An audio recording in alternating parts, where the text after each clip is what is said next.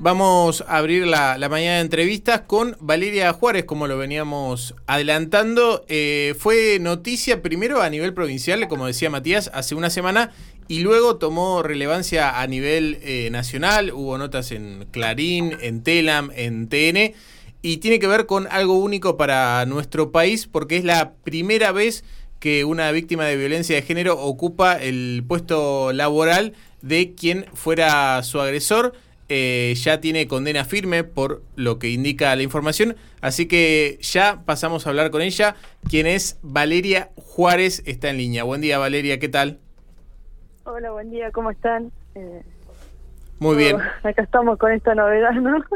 Eh, me toca contar este hecho histórico que ha tomado, como, como bien decías, una dimensión eh, no solo a nivel nacional, sino también a nivel internacional. Ni yo estoy creyendo que, está ocurriendo esto.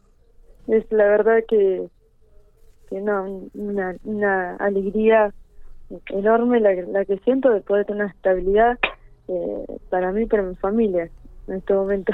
Exactamente. Si querés contarnos un poquito eh, cómo, cómo sucede todo esto, vos sos víctima de violencia de género y eh, empezás ahora a trabajar en la Municipalidad de Santa Rosa en lugar de la persona que te había violentado. Claro, y esto tiene un, largo recorrido. O sea, en realidad, eh, la ordenanza que presenta Claudia Giorgi, que es una concejala, eh, ahí en, el Consejo Deliberante de Municipalidad, fue en enero de este año. pero yo vengo con una lucha de con esta persona de hace aproximadamente casi siete años que lo cual vengo denunciando sin estar en un vínculo. yo desde el momento que hice la primera denuncia, que fue en el 2013 por ahí, sin tener ni una clase de vínculo, ya sea ni, ni por mi hija, ni telefónico, ni nada, ni una clase de vínculo, solamente que esa persona caía a mi domicilio, me agredía, me amenazaba de, de muerte, no me llamaba para amenazarme, y bueno, durante estos años he conseguido perimetral nomás, eh, hasta el último hecho que ocurrió el año pasado, que fue lo que lo llevó a juicio, y lo condenaron a dos años de cumplimiento efectivo, porque ya veíamos que la conducta no la, no la corregía, no la cambiaba, ya con, con perimetral y con condenas anteriores. Entonces, eh, por este hecho se lo exonera del municipio, que en realidad, a ver, cuento un poco así resumido, ¿no? Pero eh, con, yo empecé a militar hace tres años,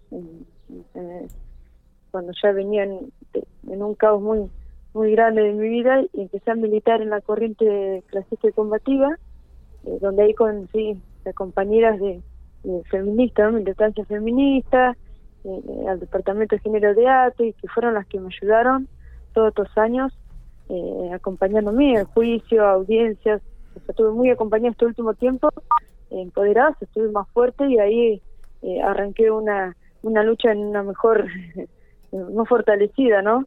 Eh, a raíz de que el juicio el año pasado eh, sale eh, a favor mío con, con esa condena de dos años, eh, estas, estas mujeres, junto al, municipio de la gestión anterior, tienen esta idea de, de nada, tantos años en modo de reparación, hablándolo así, de poder llegar a la posibilidad de tener el lugar ese vacante, que queda vacante, porque por ende ya por, por condena ya se lo exonera el municipio, ya se queda sin el puesto.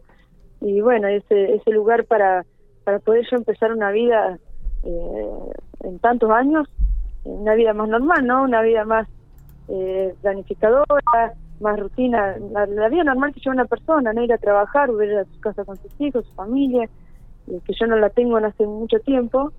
Y bueno, eh, por, por motivo de que la pela, todas las, las estancias que hay, que son como tres o cuatro, nada, queda, termina quedando firme en febrero, donde ya en enero presentan la ordenanza y ya queda eh, por ordenanza eh, eso del ingreso. Eh, y bueno, yo le, ya le di el uso, el estreno a esa ordenanza. ¿Qué tal Valeria? Miguel Lastra te saluda.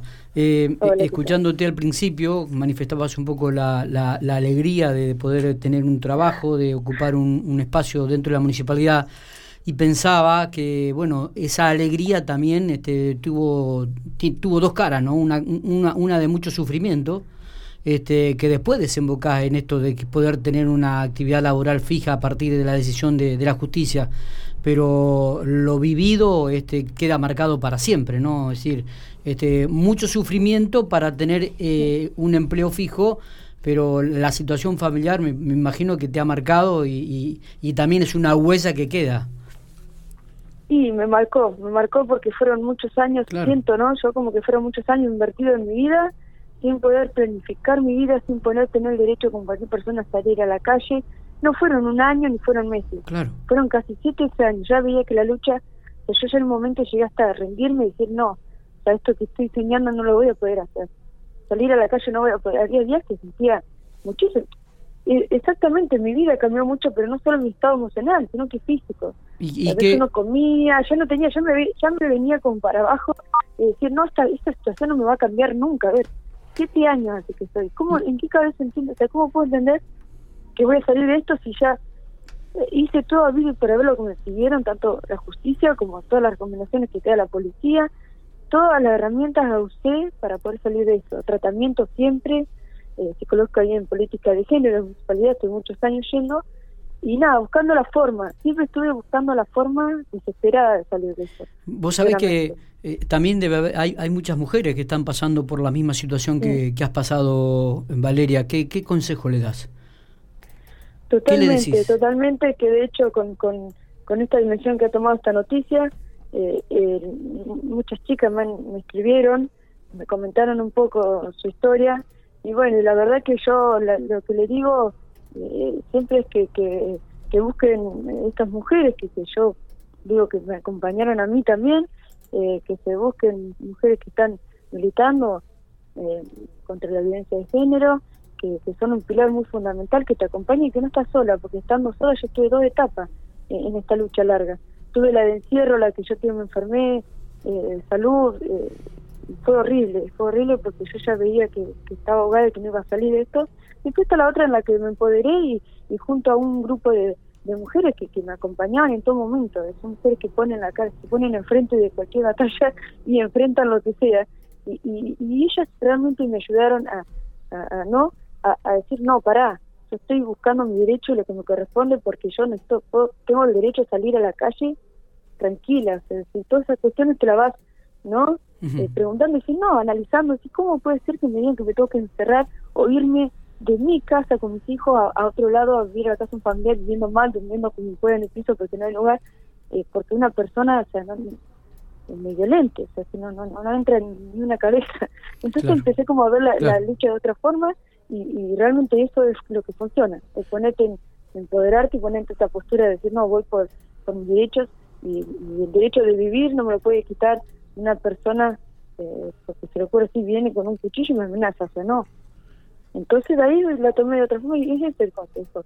Eh, no quedarse con, con esas eh, que te dicen encerrate o no, no salgas, no, cerrar con llave, porque eso es lo que hace ocasionarte más pánico y miedo. Yo, de hecho, tuve hasta problemas de pánico, de ansiedad, un montón de cosas. Eh, y la he ido tratando con tratamiento y bueno, el tratamiento es fundamental porque ahí se, como, se corrobora toda violencia que, que vivís eh, y es fundamental. Y bueno, y las ya te digo, acompañada de estas mujeres que, que sin interés alguno más que el de la, la, lucha, porque no tienen otro interés más que el de la lucha y que las mujeres podamos salir libres. bueno, y eso es la verdad que es eso lo que funciona. Valeria, pensaba un poquito lo que estabas diciendo y digo, qué importante esto que seguramente se va a ir replicando en los diferentes municipios, esta decisión que tomaron de una ordenanza donde permite hacer eso una vez exonerada la, eh, el, agresor. Y digo, pensaba en la otra pata, ¿no? O sea, ¿por qué se, se genera todo esto?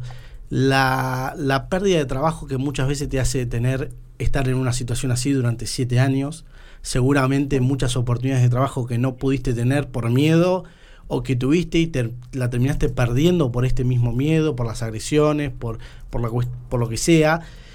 Y en, los que son parejas y tienen así la dependencia económica que genera el agresor y, y por lo que he escuchado, la otra parte que es que te aleja de todos tus seres queridos, ¿no?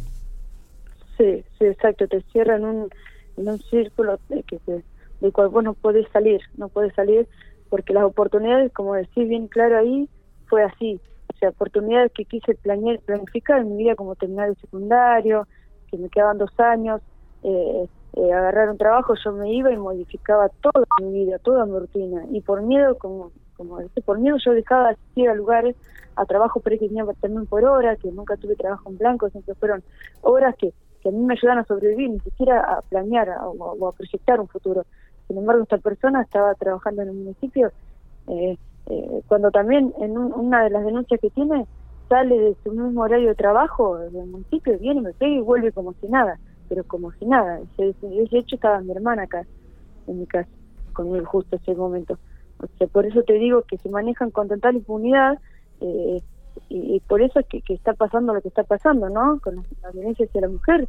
Eh, es porque no se toman otras clases de medidas eh, para la seguridad de, una mujer, porque una se puede esconder en el infinito del mundo, pero si el hombre está suelto, violento está suelto, no, no hay otra, no hay forma de escaparse de esto pero sí es como como yo creo que esto eh, repara un poco el daño no lo va a reparar todo porque yo soy otra persona hoy día eh, por todos estos años que, he transitado eh, soy otra persona y hay cosas en mí que no van a volver pero sí puedo mirar de acá para adelante. Por esta ordenanza que, que salió de una concejal y se aprobó en el Consejo Deliberante y bueno el municipio se adhirió a esta ley eh, nacional, que es la 26485, donde ahí se le agrega, concejala le agrega un artículo a esa ordenanza eh, que habla, claro, en caso de cesantía o exoneración de un agente permanente, eh, queda eh, vinculada a, una condena por, por violencia de género, toma lugar la víctima o persona claro, la víctima, sin, como yo digo, con él yo no tenía una relación ya estos últimos años.